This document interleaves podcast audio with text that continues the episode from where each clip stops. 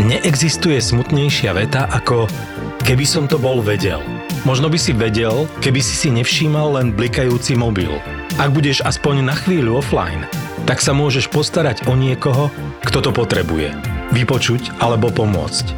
Duševné zdravie je krehké, tak žime reálny život. My v ZAPO vieme, že digitálna očista je dôležitá. Podcasty v produkcii ZAPO ti prináša digitálna očista od SPP. Toto je True Crime podcast, takže je logicky 18+, lebo sa nevyhneme opisom fyzického, psychického, verbálneho a sexuálneho násilia a tiež opisom sexuálnych deviácií páchateľov. Z tohto dôvodu je podcast nevhodný pre vás, ktorý máte menej ako 18 rokov alebo citlivejšiu povahu.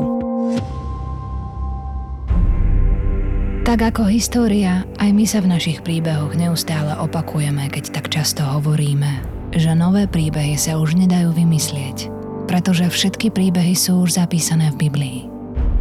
Rovnako ako ten dnešný. Potom Adam poznal svoju ženu Evu. Ona počala a porodila Kaina. Potom porodila Ábela jeho brata. Ábel bol pastírom oviec, Kain bol však rolníkom. Po nejakom čase Kain priniesol hospodinovi obec plodín poľa. Aj Ábel obetoval z prvorodeniat svojho stáda a to z najtučnejších. Vtedy hospodin priaznivo zhliadol na Ábela a na jeho obeď, ale na Kaina a na jeho obeď nezhliadol. Na to Kain vzblkol veľkým hnevom a zamračila sa mu tvár. Kain povedal svojmu bratovi Ábelovi, poďme na pole. Keď boli na poli, Kain napadol brata Ábela a zabil ho. Tento príbeh je možno na prvý pohľad netradičný pre našu tvorbu. Myslíš si, že patria aj takéto prípady do vraženého psyche? V totalitných režimoch je toto celkom bežná prax. Takýmto spôsobom sa Stalin vysporiadal s Trockým, ktorý bol ukrytý a veľmi dobre strážený v Severnej Amerike. Je to trošku iný príbeh, pretože je o politickej rivalite. Tie súrodenecké konflikty. Tento sa skôr podobá tomu príbehu Kaina a Abela.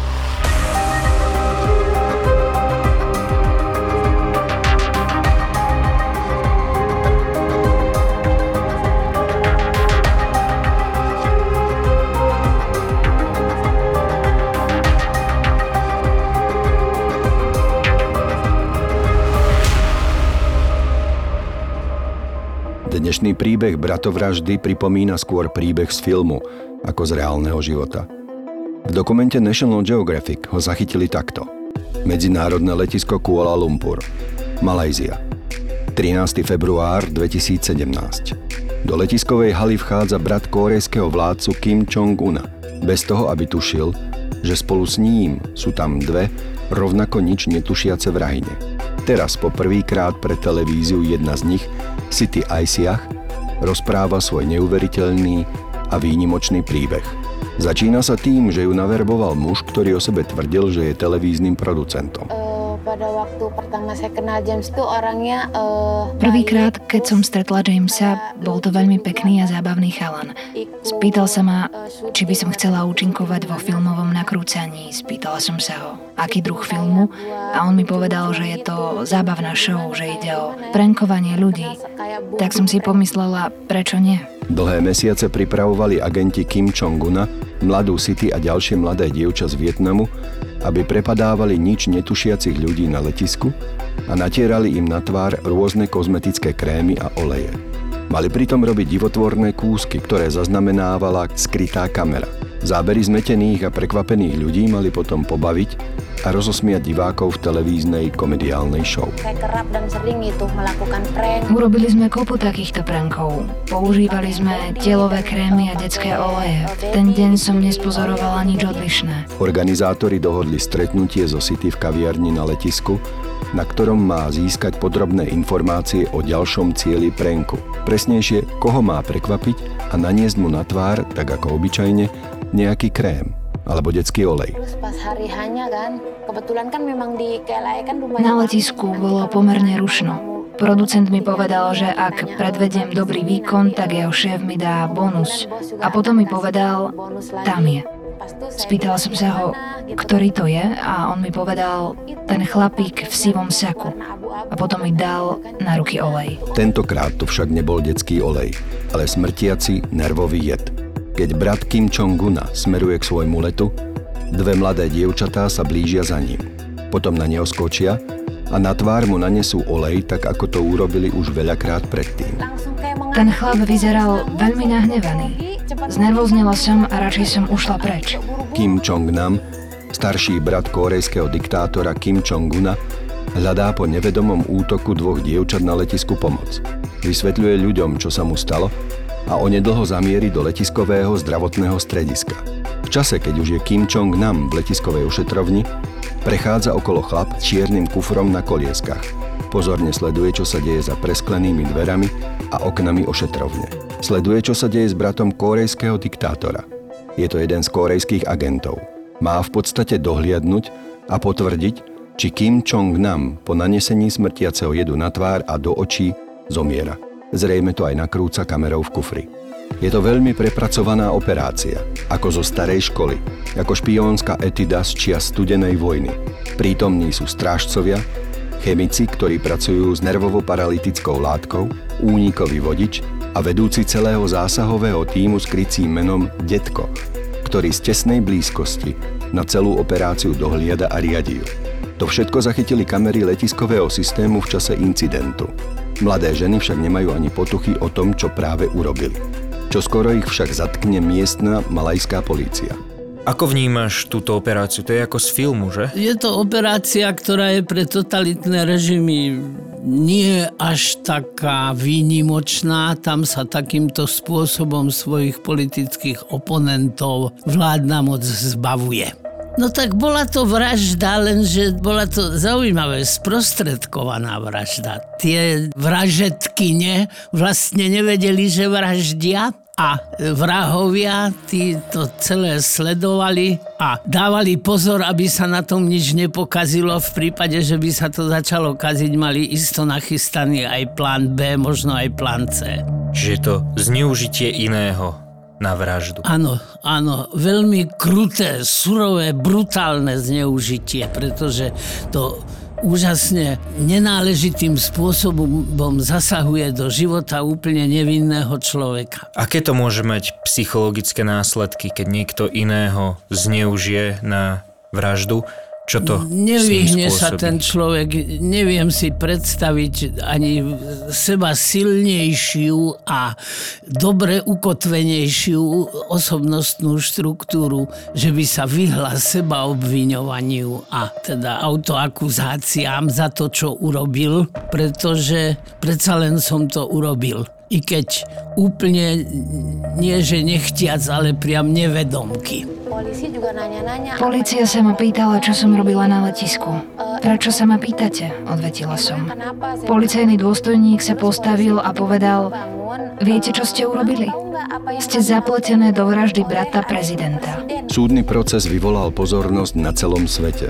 Obhajca dievčat Hisiam Tehpoch bez škrupúľ hovorí o tom, že dievčatá boli obvinené z najzávažnejšieho zločinu v krajine a tým je vražda. Za trestný čin vraždy je len jeden trest. Trest smrti obesením. Čo skoro zadržia aj chemika, ktorý pripravil vražednú zmes. Zachytila ho kamera, keď si s predstaviteľmi severokorejského veľvyslanectva dohaduje, ako by mal znieť jeho príbeh. Polícia povedala, že vedia, že som chemický expert. Dobrá práca. Urobili ste dobrú vec. Súdruhovia sa o vás veľmi báli. Predtým, ako sa to stalo, som nevedela nič o Kim Jong-unovi. Nikdy som si nevedela ani len predstaviť, že by som mohla byť zatiahnutá do prípadu vraždy. Toto video poslúžilo ako dôkaz, ktorý pomohol dotvoriť obraz neľútostnej politickej vraždy. Po dvoch rokoch strávených vo väzení boli obe mladé ženy prepustené. Problémový starší brat Kim Jong-una navonok veselý prenkový útok olejom na tvár neprežil. Kim Jong-nam zomrel potupne pred očami ľudí a kamerami letiskového systému je veľmi pravdepodobné, že jeho mladší brat celú operáciu až do konca sledoval v priamom prenose. Skúsme sa vcítiť do hlavy týchto dvoch dievčat. Čo myslíš, čo im išlo hlavou v týchto momentoch? Uvedomili si, že im ide o život, pretože za tento skutok, za úmyselnú vraždu v Malajzii iný trest ako trest smrti neexistuje. Táto produkcia v úvodzovkách, falošná produkcia, to boli nájomní vrahovia, štátom vycvičení agenti. Áno. Musí to byť človek úplne bezcitný, on ani nie za nejakú ideu nebojuje, on si robí svoju povinnosť. Aj vlastne tieto dve dievčatá, ktoré oni vybrali a zneužili na túto nájomnú vraždu, tak uh, oni ich tiež pravdepodobne vybrali podľa nejakého museli kľúča. byť, museli byť starostlivo vybrané, áno. A čo myslíš, Pokiaľ že viem, bo, pokiaľ viem, boli to také noblesnejšie prostitútky. Toto sú veľmi vhodné osobnosti na takéto zneužitie. Neboli mentálne zaostalé, ale neboli asi ani najmúdrejšie na svete, boli jednoduchšie štrukturované osobnostne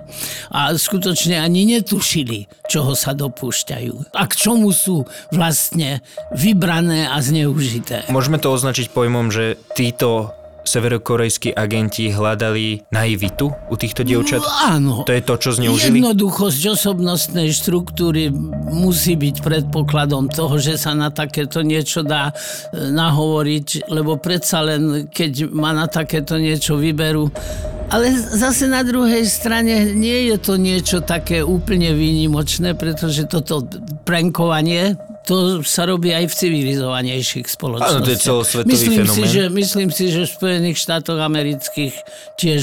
Určite áno, veď pamätáš si tie relácie ako Áno. skrytá kamera a tak ďalej. áno, áno, to aj áno. na Slovensku veľmi No a populárne. tak samozrejme, že naivnejšie osobnosti sa na to vyberajú, ale nemôžu byť úplne primitívne, úplne stupidné. A zase možno ich ani netreba tak podceňovať, lebo oni to mali tak dokonalo premyslené celú túto akciu, že fakt by mohli oklamať tým kadikoho. Chodili tam s kamerami. No áno, je to pravda, že to bolo prepracované. Niekoľko týždňov predtým Oni to majú na to tak finančnými prostriedkami na takéto veci sa nešetrí. Mali to zorganizované veľmi realisticky. Človek, ktorý má určité zábrany, tak by sa na takéto niečo asi nahovoriť nedal. Nemožno to považovať za niečo, čo je charakteristické práve pre totalitárny, autoritatívny režim. Prečo myslíš, že to spravili takto komplikovane, že vybrali dve náhodné osoby a No tak nie vycvičili je celkom ich? náhodné, asi pravdepodobne Jasné, ale si ich... asi prečo takto pravdepodobne sprostredkovanie? Prečo ho nezabili sami tí agenti? Veď určite sú dostatočne na to skúsení a Aby ukázali demonstratívne, teatrálne veľkosť svojej moci a toho, čo všetko si môžu dovoliť. A prečo na letisku? Z rovnakého dôvodu? No áno, áno, na najrušnejšom mieste, ktoré len existuje v podstate. Inak toto miesto poznám veľmi dobre, pretože som sa tam v priebehu našich návštev Austrálie najčastejšie sme presadali z jedného lietadla na druhé na letisku v Kuala Lumpur. Na to, aby ste mohli počúvať nový príbeh vražedného psyché, potrebujeme partnerov podcastu, ktorí to umožnia. Sú medzi nami takí, čo si púšťajú vražedné psyché pred spaním. Pred spaním. Nesúdim, no judging, ale na nespavosť bude asi lepšie kombinovať to s kvalitným konope. Tak ako si dopraješ prvotriedny podcast, dopraj si aj prvotriedne CBD od Fatra Hemp. Chce to menej stresu, viac spánku, lepšiu imunitu a hormonálnu rovnováhu. A my odporúčame Fatra Hemp, pretože všetky konopné a CBD produkty značky Fatra Hemp sú z certifikovaného ekologicky pestovaného konope spod kopcov Veľkej Fatry. Organické, laboratórne testované a udržateľné. Pozri sa na fatrahemp.sk a vyber si, čo ti najviac vyhovuje. Telo Kim Jong-nama priviezli späť do Severnej Korei. V lietadle ho sprevádzali tí istí muži, ktorí ich videli na letisku v deň jeho vraždy. Je viac ako zrejmé, že severokorejský vodca chcel vyslať verejne do širokého sveta a do Severnej Korei správu, že neexistuje miesto, kam by sa niekto mohol skryť, ak sa mladší Kim rozhodne, že ho nájde a zneškodní. Kórejská ľudovo-demokratická republika, ktorú zvykneme označovať skrátene ako Severnú Kóreu, je už od svojho vzniku pod neochvejnou diktatúrou dynastie Kimovcov. Pri jej koreňoch stál Kim Ir-sen, zakladajúci vodca krajiny. Po druhej svetovej vojne zaviedol v krajine autoritatívny režim a dodnes je uctievaný ako väčší prezident. Po Kim Ir-senovi nastúpil jeho syn Kim Jong-il. Vládol v krajine od roku 1994 do roku 2011. Bol známy svojou samotárskou povahou a mal silné militaristické smerovanie, ktorým izoloval národ od globálnych vplyvov. Dnešný vládca Kim Jong-un je jeho najmladším synom. Popri najmladšom Kimovi získali vplyv aj ďalší členovia rodiny. Sestra Kim Jo-jong nie je však najstarší zo súrodencov. Dnes už mŕtvy Kim Jong-nam. Kim Jong-nam bol však istý čas považovaný za nástupcu otca Kim Jong-ila. Narodil sa 10. mája 1971 v Pyongyangu. Jeho matka Song Hye-rim bola obľúbenou milenkou Kim Jong-ila. Nestala sa však nikdy oficiálnou manželkou korejského vodcu. Bola herečkou. Právne bol teda Kim Jong-nam ľavobočkom svojho otca. Napriek tomu prežil značnú časť svojho života v hojnosti a v zahraničí najmä vo Švajčiarsku a v Rusku. Tomu umožnilo získať širší svetonázor, ako mali jeho krajania a príbuzní, väčšine izolovaní v Severnej Kóreji. V roku 1998 bol v očakávaní toho, že bude budúcim vodcom krajiny, vymenovaný do vysokej funkcie na Ministerstve verejnej bezpečnosti. Údajne bol vymenovaný aj za šéfa Severokorejského výboru pre počítače, ktorý mal na starosti rozvoj informačných technológií. V januári 2001 zrejme preto sprevádzal svojho otca do Šanghaja, kde rokovali s čínskymi zástupcami o rozvoji IT. V tom istom roku však upadol do nemilosti. Zatkli ho pri pokuse o vstup do Japonska s falošným pasom. Údajne chcel navštíviť Disneyland v Tokiu. Tento incident rozzúril jeho otca a jeho pozícia ako nástupcu sa značne znížila. Odvtedy žil prevažne v exile. V Makau v Číne a v ďalších krajinách juhovýchodnej Ázie. Po odsunutí na vedľajšiu koľaj sa začal vyjadrovať oveľa otvorenejšie. Príležitostne kritizoval korejský systém dynastického nástupníctva a neskôr aj politiku Severnej Kórei za vlády svojho najmladšieho, nevlastného brata Kim Jong-una. Toto ma trošku znepokojilo, že je pravdepodobné, že on sledoval tú vraždu svojho brata prostredníctvom priamého prenosu. Čo to vypovedá o možnom psyché takéhoto človeka. Už keď sa niekto narodí do takejto rodiny, čiže je predurčený vládnuť alebo proste je hneď v tej najvyššej vrstve. Môže Rodina vôbec Kimovcov byť normálny? v Severnej Koreji to boli absolútni, totalitárni, autoritatívni vládcovia, ktorým ten štát patrí. No a keď sa narodíš do takejto rodiny, môžeš byť normálny? Keď sa človek narodí do takejto dynastie, že im doslova patrí tá krajina a môžu si dovoliť hocičo. Patria im životy všetkých ľudí v tej Áno. krajine. Aký to má vplyv na ich osobnostnú štruktúru? No tak zhubný samozrejme. Niečo už majú dané geneticky, pretože človek, ktorý je geneticky inak vybavený a má viac toho kategorického imperatívu v tej svojej genetickej výbave, tak ten by sa asi pravdepodobne takýmto smerom ani v tejto rodine nevyvíjal. Lenže tá genetická výbava predurčuje k tomu, aby potom e, dianie okolo neho, okolité dianie, on prežíval tak, že sa z neho vyvinie takéto osobnostné monštrum. Tento archetyp, môžem to nazvať asi archetypom, No, dalo by sa to tak nazvať. je áno. veľmi známy z histórie. Tá moc má neuveriteľný vplyv na osobnosť človeka, že? Prečo to tak je? Ešte raz sa uchýlim k tomu svojmu obľúbenému filozofovi Immanuelovi Kantovi, ktorý povedal, že čo ma najviac fascinuje na svete je hviezdne nebo nado mnou a kategorický imperatív vo mne. Človek by mal mať v sebe ten kategorický imperatív, ale keď ho nemá dostatočne ukotvený a zakódovaný v sebe, teda vo svojej genetickej výbave, tak je dosť pravdepodobné, že takáto absolútna zhubnú silu majúca moc tú osobnosť človeka úplne deformuje a vedie ju k rozvoju takéhoto osobnostného monštra.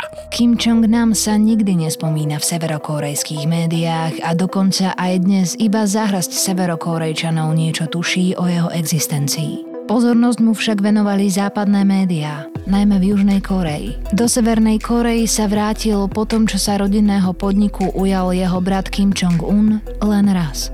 Bolo to na pohreb svojho otca. S bratom sa však nestretli. Vo svojom testamente, ktorý nadiktoval len pár mesiacov pred smrťou, otec Kim Jong-il žiadal, aby bol jeho syn Kim Jong-nam ponechaný mimo diania, o samote. Na druhej strane však trval na tom, aby nebol terčom alebo prenasledovaný režimom. Je zrejme, že sa tak napokon nestalo.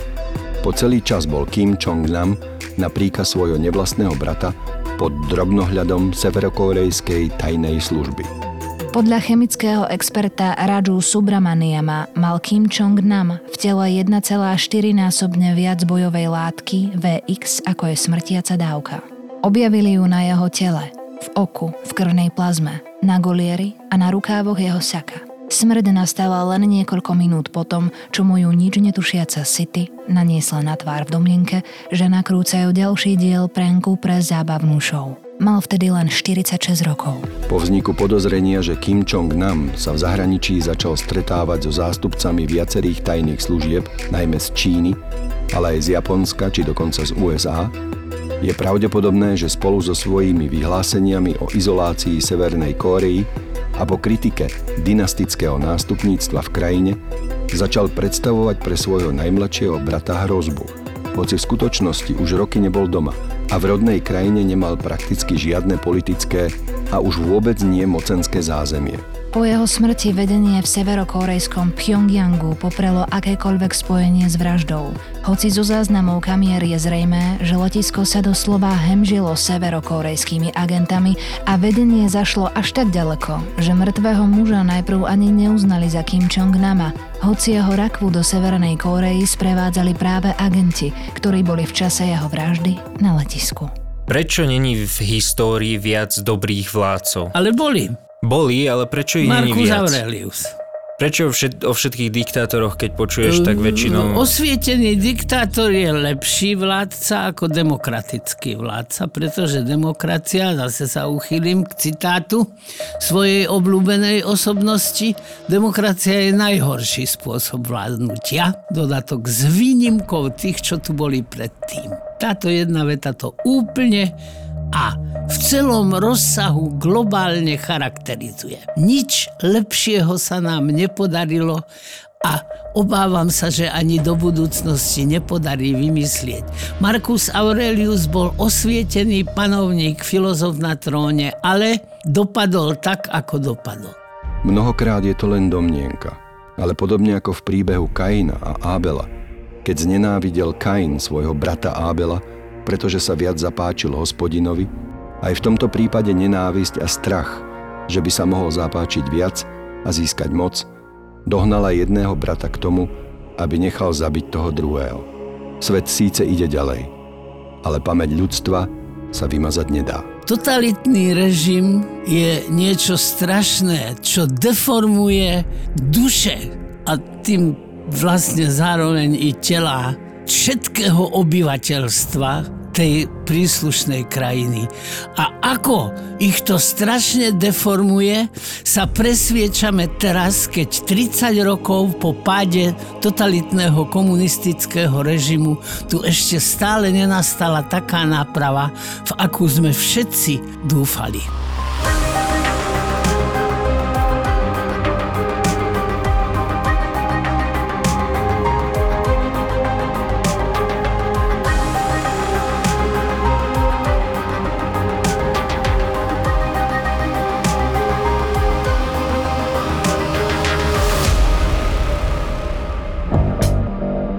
Uznajte, podcast sa volá Na gauči, ale v štúdiu žiadny gauč nie je. Dnes vyzerám ako t- t- 30 v 90 rokoch, ktorý žije v New Yorku. Ja som ako Chandler Bing. Dneska Ale som máš si to peknú pozrel. reťaz, páči sa mi tvoja reťaz. Ďakujem. Podcast Na gauči je absolútna topka aj bez gauča. Vďaka Peťuš a.k.a.